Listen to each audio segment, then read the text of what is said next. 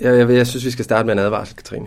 En, Ja. en advarsel til lytterne, altså, fordi hvis de har det ligesom mig, og jeg har, og det er sådan en, der har det rigtig svært med at høre andre folks spiselyde, især sådan i telefon eller radio, altså sådan gumle, smaskeagtig, så skal de vide, at øh, den her udsendelse af Samtaler Brugs, den begynder med, at jeg sidder i bilen og kværner en salat i en vis hastighed og med en smule lyd på. Altså. Ej, der, der skulle altså også kul på kedlerne der. Det var, det var en titan, du skulle ud og, og kæmpe mod der. Jamen, en ung havde- titan. En ung, ja, jeg havde simpelthen ikke fået spist nok morgenmad. Og jeg skulle på banen med Holger Rune. Og, øh, og der vidste jeg bare, at der skulle være noget at stå imod med. Ikke? Og så skal I måske også være klar over derude, at øh, det her interview med Holger Rune, det er et interview med en virkelig herlig nørd. en, en tennisnørd, ikke? Altså en nørd på den gode måde, ikke? Altså virkelig, han går bare op i tennis. Så snakken med ham, den, der var ikke så mange sådan... Øh, øh, sådan, øh, small talk. Vi gik bare lige på og hårdt, ikke? Og vi var ude og besøge ham, samtidig med, at der var Masters turnering i Miami. Mm. Der havde øh, ja, unge Felix Ogier Aliasim, der han har lige vundet sin kvartfinale og spillet sig i semifinalen. En kæmpe overraskelse. Og Roger Federer har spillet den øh, samme nat derinde, vi mødtes. Så, så øh, hvis man sidder der og er lidt øh, forvirret, når man hører vores snak der i starten, hvad er det lige, vi refererer til, så er det altså... Øh, resultaterne fra Masters turneringen. Fra nattens turnering. Ja, ja, præcis. Ja, ja, jeg, jeg, jeg, jeg, altså jeg er altid imponeret over folk, der kan dedikere sig 110, 24 timer i døgnet, ja. hvad de spiser, hvornår de sover, og, og mor er med som, øh, som manager på sidelinjen hele vejen igennem. Ja. Alt handler om at komme i, i stød til den næste tenniskamp. Ikke? Ja. Og han er hvad, lige blevet 16, Han er ikke? lige blevet 16, ja. ja det, øh, det bliver rigtig spændende at følge ham de næste år. Og jeg- og jeg, bliver, jeg er glad for, sådan, det er sjovt, og kommer til at blive sjovt at have det her interview. Altså fra så tidligt i hans karriere, ikke? Det er rigtigt. Ja. Og så tror jeg faktisk aldrig, at jeg har hørt dig stønne så hårdt igennem. Ah, men det var så hårdt at spille mod mig, også bare fordi jeg var stresset. Altså, tre minutter inden, så var jeg fuldstændig udmattet. Og så var det faktisk lidt sjovt, synes jeg, at jeg sådan... øh, Så sagde jeg til ham sådan, inden vi skulle ind, ind på banen, jo sådan... Øh, ah, har du også prøvet det der med at skulle ind og spille mod en, du var lidt nervøs for at skulle slå med en? Ja, det havde han prøvet, og så øh, skal jeg lige love for, at han name-droppede en, der... Nå, men det kan lytterne selv øh, høre. Det kommer her inde i interviewet. Skal vi ikke... Øh... Jo, skal vi komme afsted og lige give et øh, high five til Dansk Tennisforbund for endnu en gang at sende os afsted. Sådan, og ud til Hellerup med os. Morgen jeg altid sidder og spiser. Men øh, det gik lige op for mig, at jeg jo fandme skal på banen med selveste Holger Rune, så jeg er jo nødt til lige at have lidt, øh, lidt proteiner i kroppen og have lidt at stå imod med. Du kan ikke komme der Nej, sådan bare. på min havregrød klokken 7 i morges, den kommer altså ikke til at klare mig igennem øh, det bombardement, jeg skal udsættes for. Du skal have noget af Obelix' øh, trylledrik. Det får jeg brug for. Moms, du. Kom bare an, Holger Rune. Nå, skal vi komme til Hellerup? ja, tak.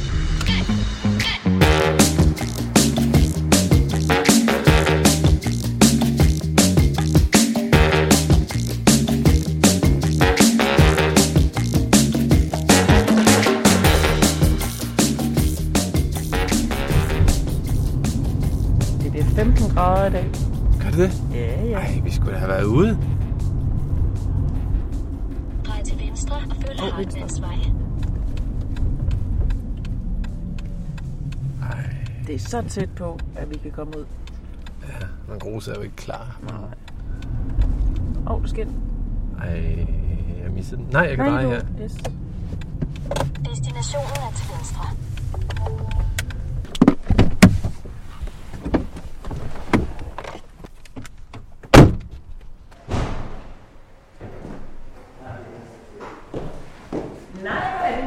Hej.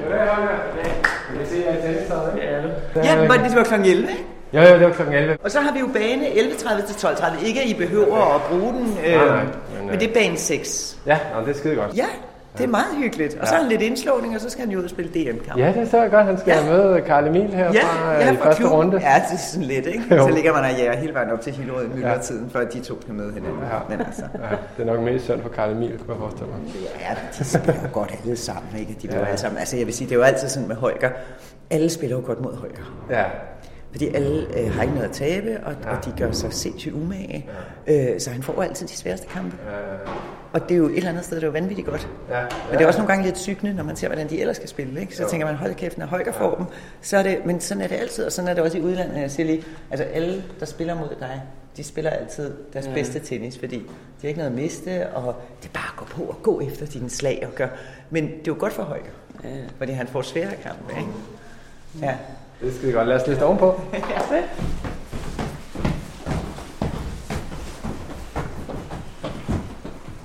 har varmt herinde. Ja, der er, ja. der åbnet vinduet, varmt og lukket lidt ud. Har du set tennis i nat? Nej, ikke, ikke hinanden, men jeg så lidt Federer mod ham der russeren. Ja.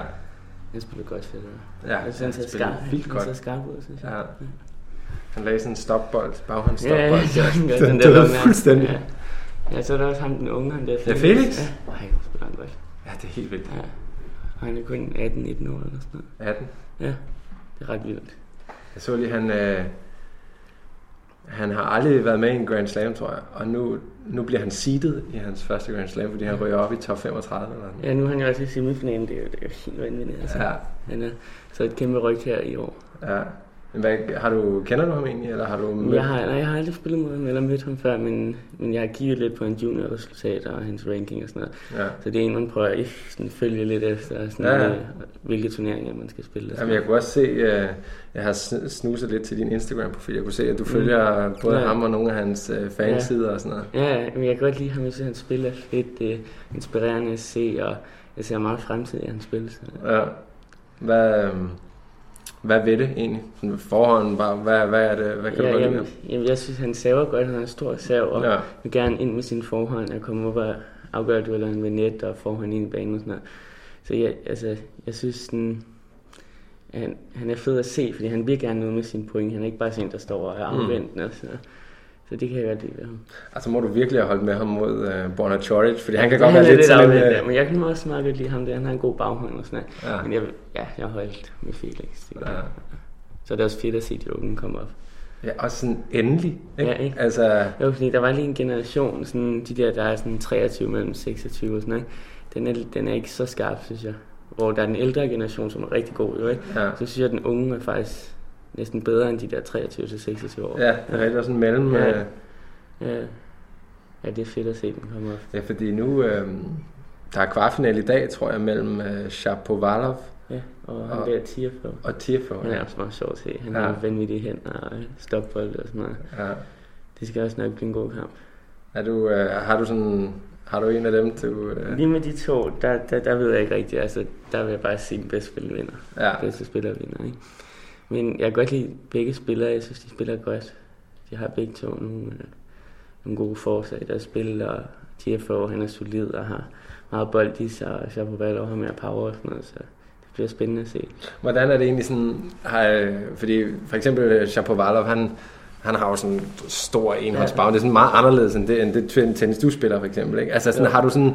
Kan du... Øh, connecter du mere med spillere, der minder lidt om dig selv i spilstil, eller kan du godt lide sådan noget helt øh, vildt anderledes? Eller?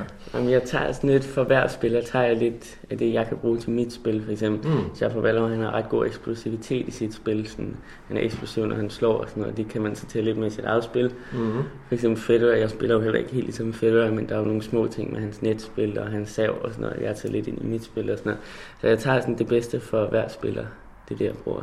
Nå, okay, men så det får jeg lyst til sådan at høre, hvad, ja. hvad, hvad lad os bare fortsætte listen ja. så. Okay, men for eksempel ham Felix der, han er også rimelig eksplosivt. Måske vinder de en lille smule ham hinanden, ham Chapovalov og, og Felix, de er sådan tæt på baglinjen, sådan eksplosive deres slag. Går jo, så er deres slag også, de, de er ikke afvendt og sådan noget. Det kan jeg godt lide. Når du Prøv- siger eksplosiv i deres slag, er det så sådan, er det sådan easy power, eller, eller Nej, hvad? nej, altså også det, fordi de har god teknik, men man kan virkelig se på deres ben, at de flyver, når de slår, og det er ikke lidt ligesom Federer, han er lidt mere sådan afslappet. Og Mm. sådan, og, ja, og så er der også ham Tsitsipas. Ja, Ham kan jeg også godt lide, han spiller Ja. fedt også. Han er lidt mere ligesom Federer, synes jeg. ja, Lidt mere stille og rolig, og sådan, jeg kan også godt lide at se ham spille. ja. Nå, og du skal jo selv spille i dag. Ja, ja, det er hjemme der. Ja, Ja, det, det er meget godt at få nogle kampe, når man også er hjemme og sådan noget, ikke? ja.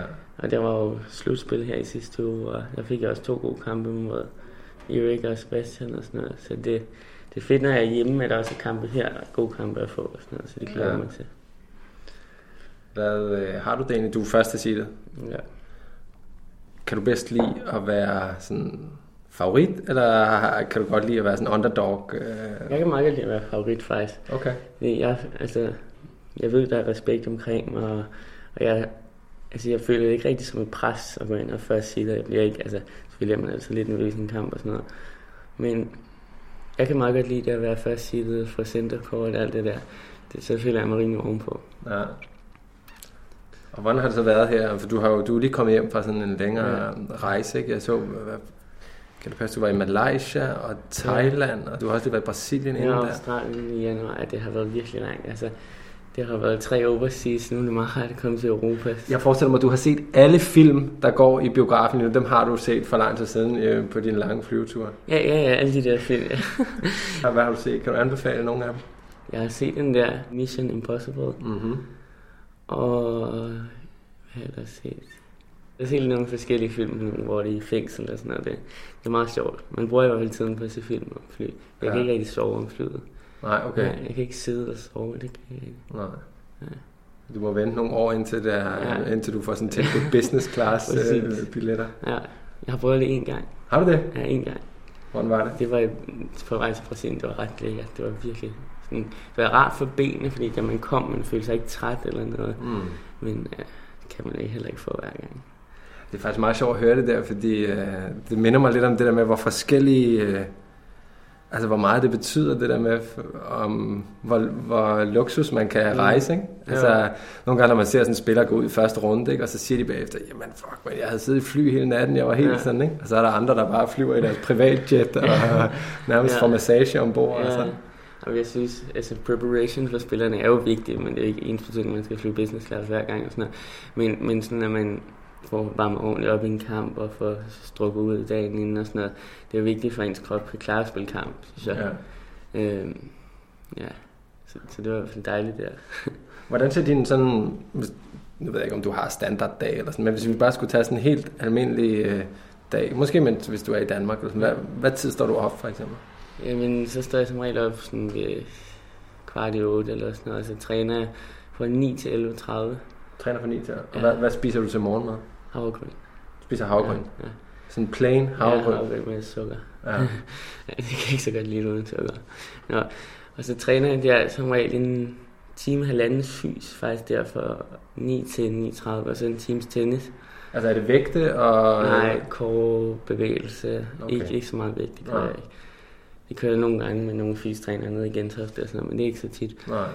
Så det er Det kører- planker og... Ja, alt muligt core og maveøvelser og sådan noget. Og så kører jeg tennis en time med, med Lars, mere teknisk og sådan forhold til teknikken ved lige og benarbejde og alt muligt. Det er din træner, Lars Christensen. Ja, der.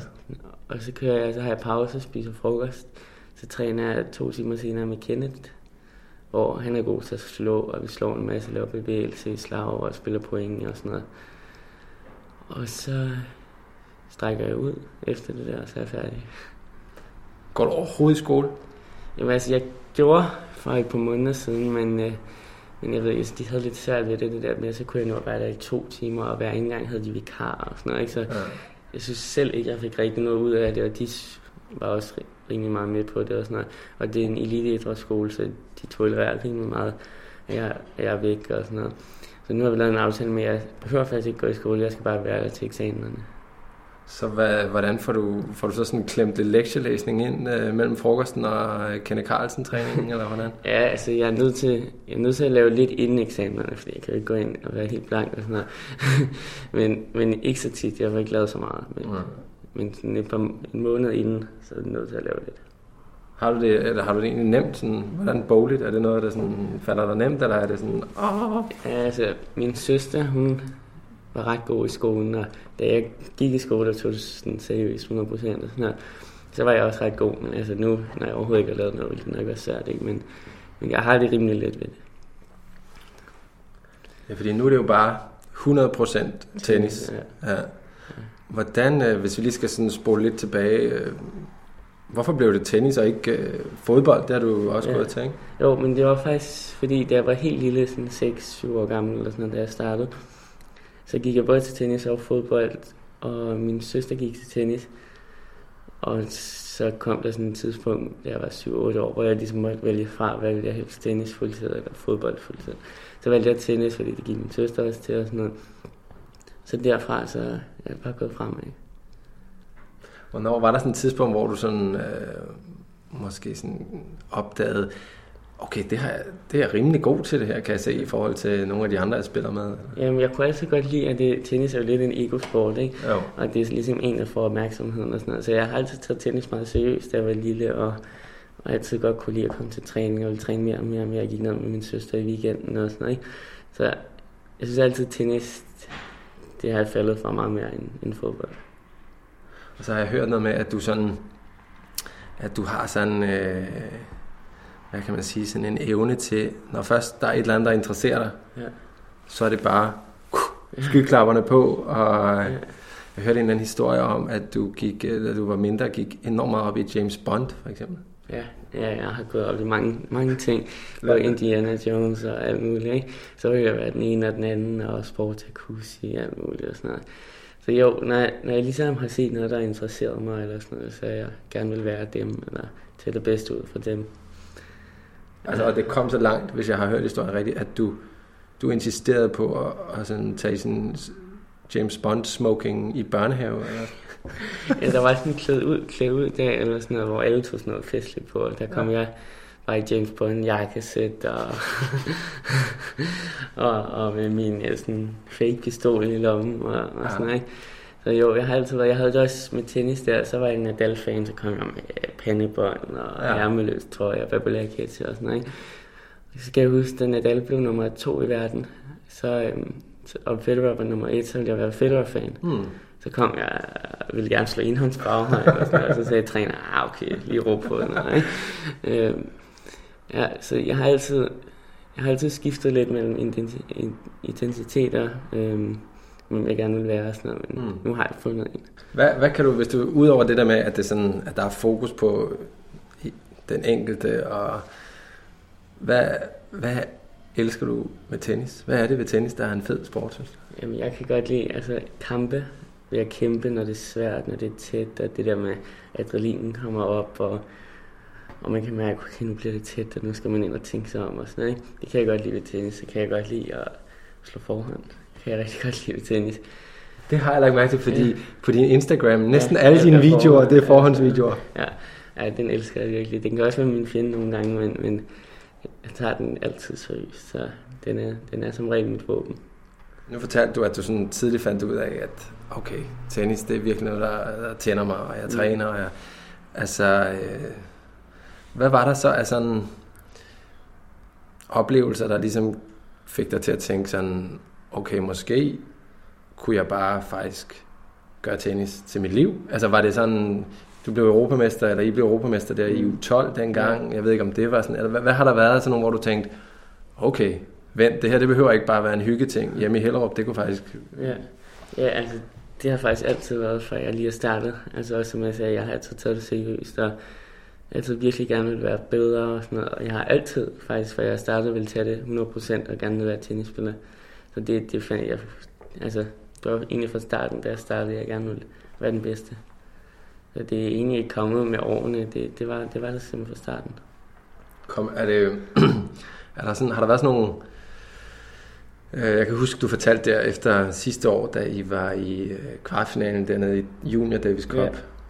Og du var rigtig tæt på at slå øh, Mosetti. Mosetti, Ja hvor du sådan sagde bagefter, at det var selvfølgelig super nederen at tabe den kamp, men sådan virkelig opmuntrende at, at opleve, at du kunne være helt med på det niveau der, ikke? Ja, fordi der, Musetti, der, han havde lige været i finalen i US Open, og havde selv med selvtillid.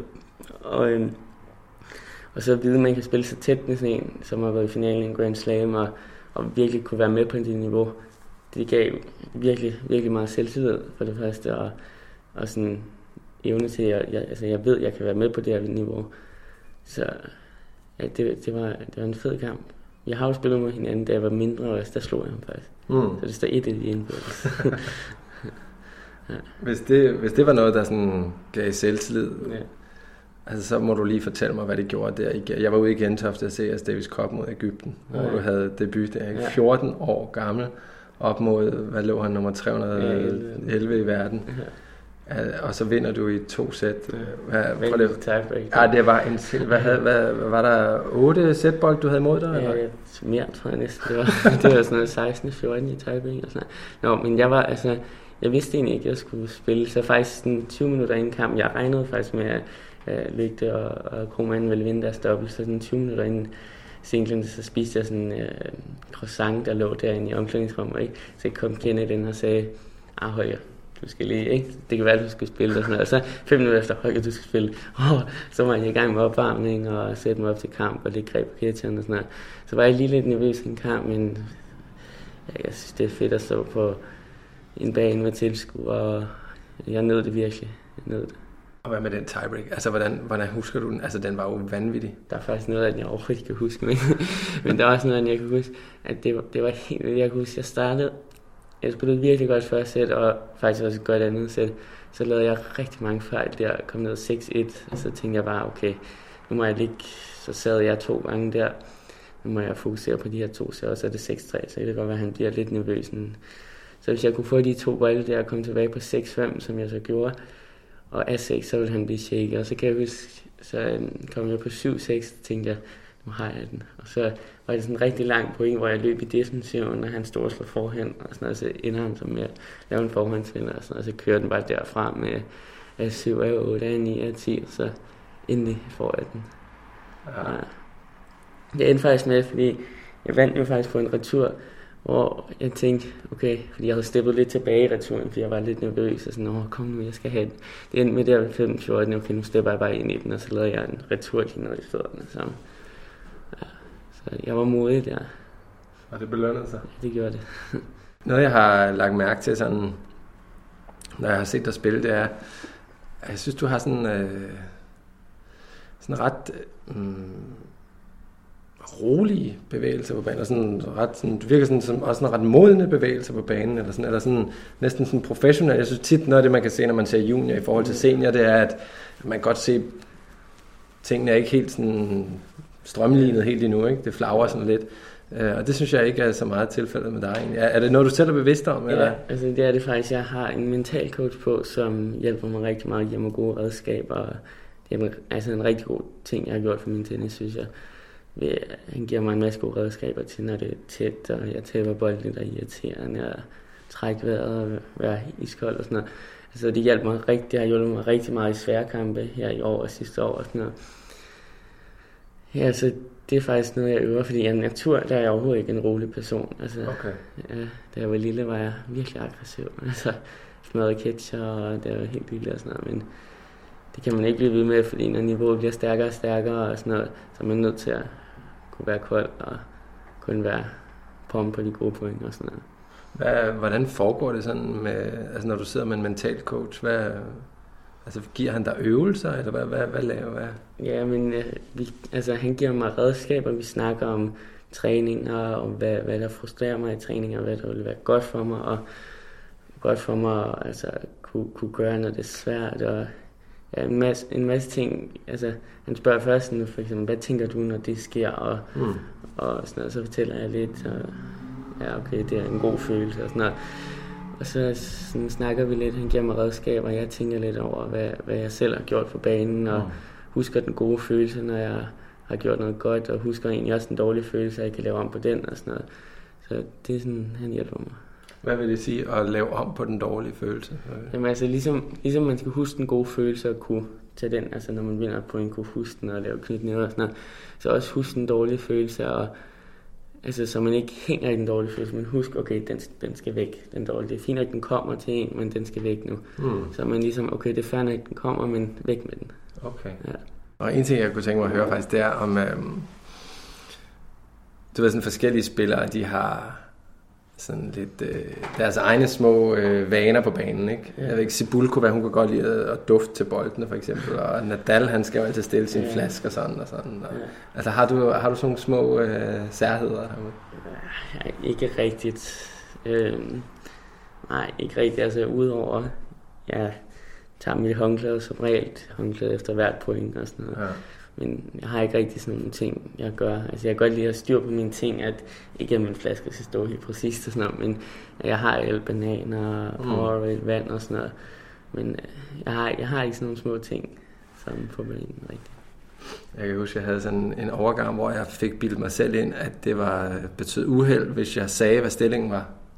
Du ved, hvis jeg for eksempel sagde 0,30, det ja, var... Ja. Faktisk nogle små ting har jeg haft, da jeg var lidt mindre, faktisk sådan for et år, halvandet år siden. Jeg havde lidt efter et point, så sagde jeg ind i mig selv sådan, kom nu og vamos på spansk og sådan noget, helt væk og sådan noget. Men, men, men jeg har haft nogle små ting, hvor jeg sagde det til mig selv, og så fik jeg ikke sagt det. Og så tabte jeg et point, og så tænkte jeg, åh, satan, nu må jeg sige det igen. ja. Så jeg har, det- jeg har det måske stadigvæk lidt med sådan nogle små ting. Med, Vamos. ja, sige det ind i mig selv. Sådan. Men, men ellers ikke rigtigt. Ikke mere. Har du, er- kommer det af, har du spillet meget? Du har spiller meget tit, du er tit i Spanien og Ja. spiller, ikke? Jeg ved ikke rigtig, hvor- hvordan det kommer. Altså, jeg har faktisk haft spansk lidt i skolen. Okay. Sådan noget ekstra undervisning og sådan noget. Så det kan være der, jeg har det fra. Jeg ved, jeg ved det sgu ikke. Hvordan er det egentlig at rejse verden rundt, sådan som du gør? Altså, du, nu snakker vi i Australien, Brasilien, Thailand, Malaysia. Altså, øhm, en ting, jeg lægger mærke til, når jeg har været rundt til tennisturneringer verden over, det er, at det kan godt føles lidt som om, at uanset hvilket land man er i, så er man bare inde i en tennisboble, som lidt Mm. er den samme, uanset om det er Ja. det ene eller det andet sted.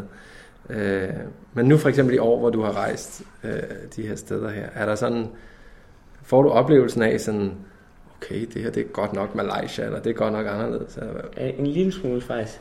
Altså jeg synes, hvis vi skal starte med Malaysia, så synes jeg, jeg var faktisk ikke helt vild med Malaysia. De var sådan lidt, typerne var en lille smule aggressive, og sådan, men altså, det var et dejligt tennisanlæg, og det var virkelig tropisk, altså luftfugtigheden var virkelig høj, så sådan lige Malaysia kunne man godt mærke, okay, det er Malaysia, det er et andet sted. Mm.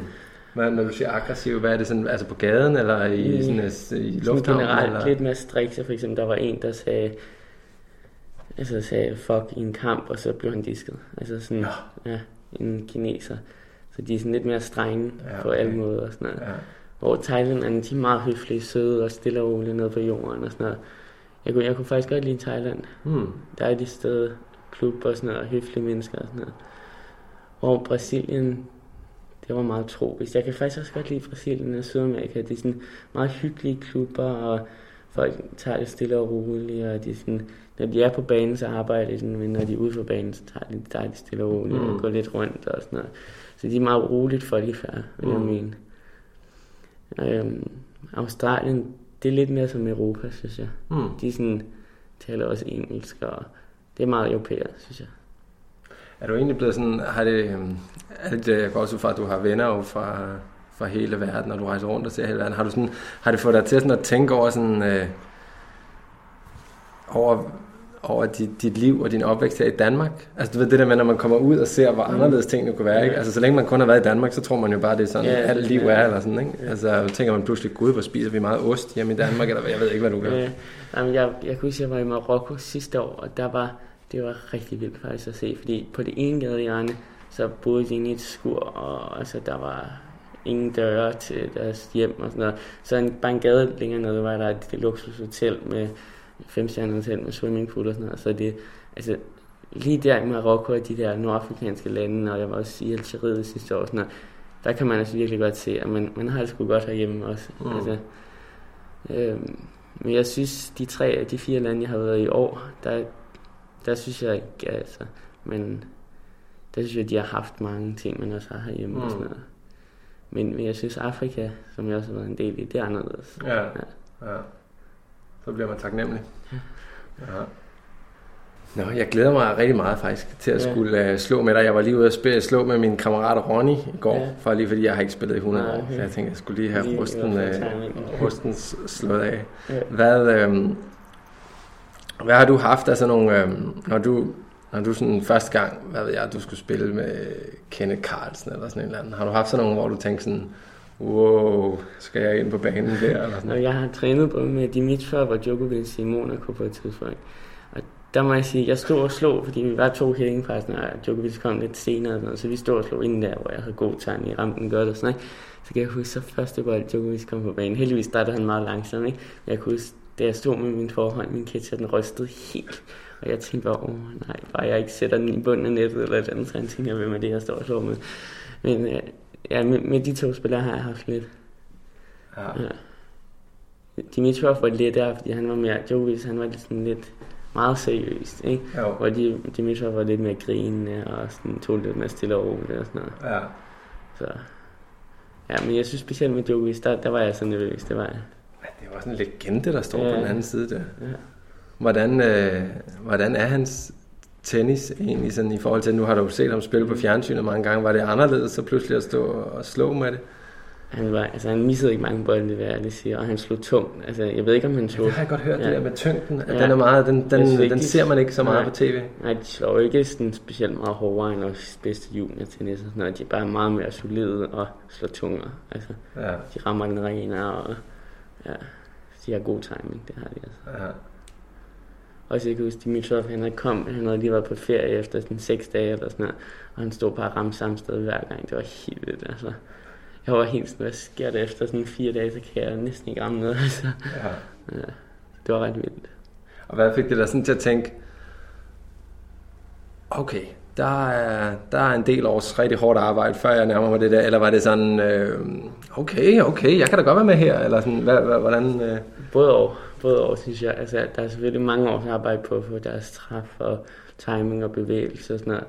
Men og som jeg sagde før, det bedste juniorniveau og det er sådan bedste, bedste seniorniveau, der er stor forskel. Altså, de er meget bedre mentalt og bedre fysisk og også bedre tennismæssigt, meget klogere og sådan noget. Men, men sådan stå og slå slag, det er der også mange, der kan. Ja. ikke? ja. Så, så jeg, jeg synes klart, at fysikken og mentaliteten, det er de klart bedre på.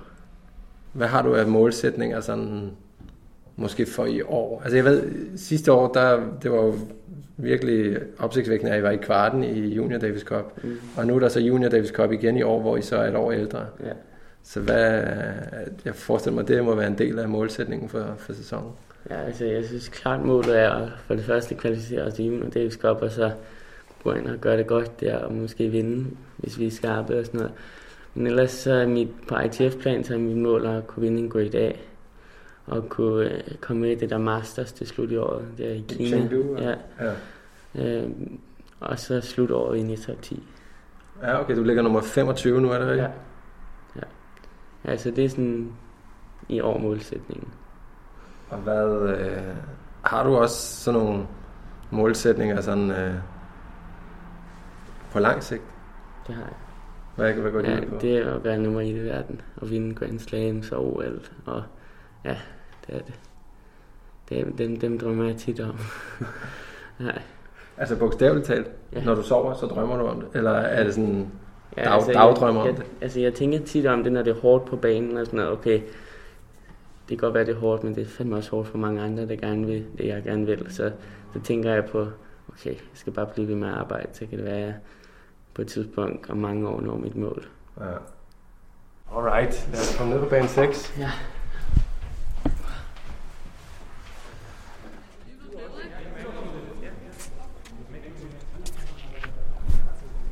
Hvad sker der? Hvad sker der? Det ser godt ud, Holger. Det ser godt ud. Du er... Altså, alt det er orange ud. Alt det orange af. Jamen, det er frisøren for, at der også har fået farvet hår. Du må være helt... Øh... Mærkelig lige Det, det, det er vildt nok at se mig med mørkt hår igen. Har du haft orange hår? Nej, ikke helt, men det var fordi i, uh, i december, der farvede jeg mit hår sådan lidt lyst, ikke? Men det var, det var meningen, det skulle være lyst, ikke orange, så blev det sådan halvorange. Så Det gjorde jeg også engang det der. Ja. Jeg købte sådan noget farve for at afblege mit hår der. Så fik jeg sådan noget pissegul. det gør jeg aldrig igen.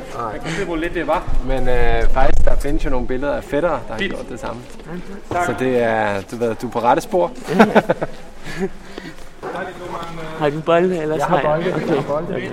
Jeg har et helt frisk rør bolde nu. Åh, det er en salig lyd. Så skal du lige øh, tegne din sponsor ind på strengen. Er det det, der sker her, Ja. Holger? Det er det. Ellers så bliver vi lidt sure.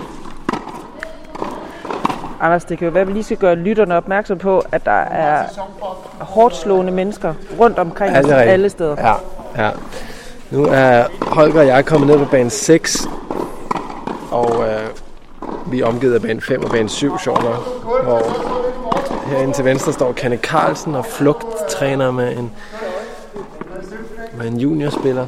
Og så står der nogle damer over på bane 7 og Martin Schøjer. Det tror jeg. Hold da op. Tine Schøjer, Kenneth Carlsen, Holger Rune og Anders Lille mig.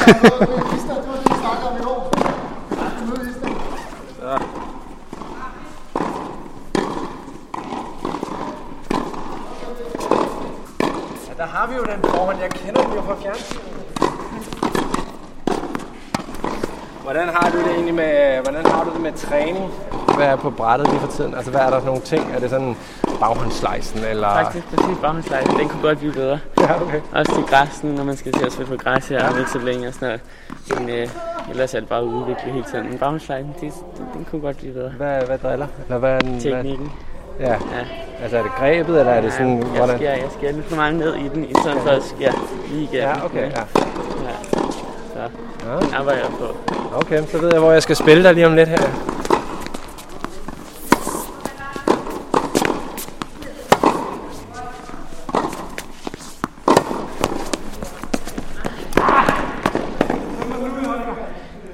Run, Forrest, run. Jeg er meget modtagelig over for fif og tips, så hvis du, hvis du ser et eller andet, Holger, Lidt mere. På den der foran kunne du godt komme lidt mere rundt om den her rampen her. plads. Ja. Jeg synes, det der med at holde... Det er noget af det, der overrasker mig mest, når man ser, når man ser sådan videoer af rufferne, det er, hvor deres ben står bare aldrig stille. Nej. Altså, Og deres overkrop er helt op. ja, præcis. Og jeg synes, det er en super svær... Øh... Jeg, har en, jeg har en fætter, der spiller trommer. Mm. Og han siger, at en af de ting, man skal lære, når man spiller trommer, det er ligesom at, at øh, arme og ben skal køre helt uafhængigt af hinanden. Ikke? Og noget af det, jeg synes, der er svært i tennis, det er det der med at, at holde den ene del af kroppen helt rolig, og den anden del totalt øh, gang. Altså. Ja, ja men det er lige min timing-sag. Ja. Jeg finder ud af det. Det er træning. Det. Ja. Det er det, vi gør her.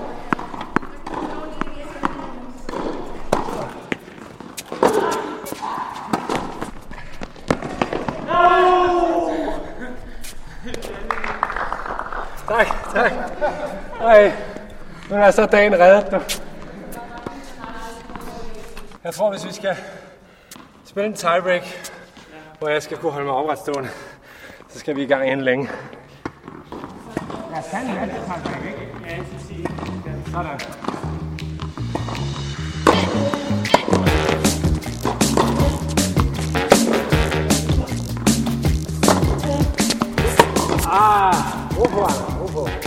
Match tiebreak til 10.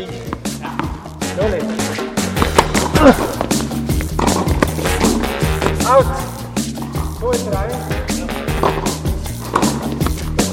til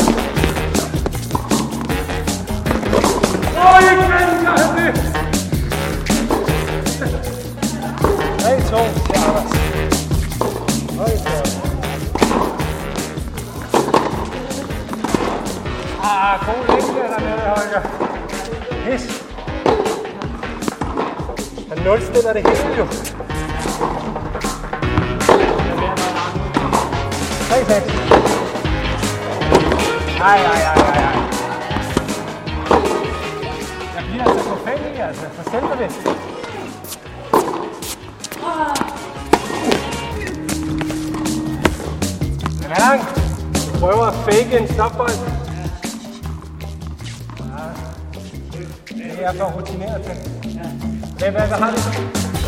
Udsigt, ja.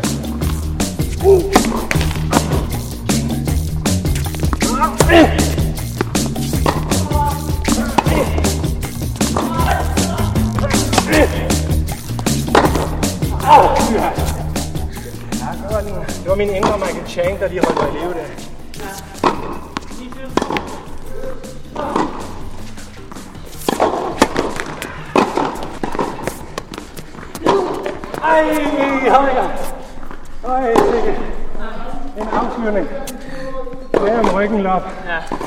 Tak for spillet. Tak du have. Det gjorde du godt, det vil jeg sige. du. Jeg tror sgu faktisk, øh, Det var godt, du kunne blive ved det tennis her. Ja, ikke? Jo, der er, der er muligheder i dig, vil jeg sige. Tak. Men øh, tilbage til mig. Hvad har du af... Hvad har, ja, har du fif? Jeg synes, øh, når du bevæger dig, altså når du virkelig bruger benene, så Ja. siger du rammer bolden godt. Ja, På god længde på. Men der er nogle, jeg siger, at du simpelthen kommer for tæt på. for tæt på bolden. Ja, ja. Og så første serien, synes jeg, godt, du kan komme lidt mere op til den. Ja. Ved du hvad, den tager jeg. Den tager jeg. Og så skal de høre, nu hvor øh, jeg har spillet dig ind her, Ja. er der så, øh, er der så mulighed for måske en lille hilsen i takketalen, når du vinder DM, fordi Det, det, det Kunne kan vi- få. er det noget, vi kan snakke om? Jo, det kan vi godt. Ah. At, øh, jeg havde en opvarmning her torsdag morgen med Anders, og det var godt, og det hele og. Det kan vi godt lige, du lige lærte til nogle skrå, skråstopbolde der, ikke? Det må du gå til. Tak for spillet, du. Tak, for spillet. Tak for snakken. Ja. Held og lykke i dag. Tak.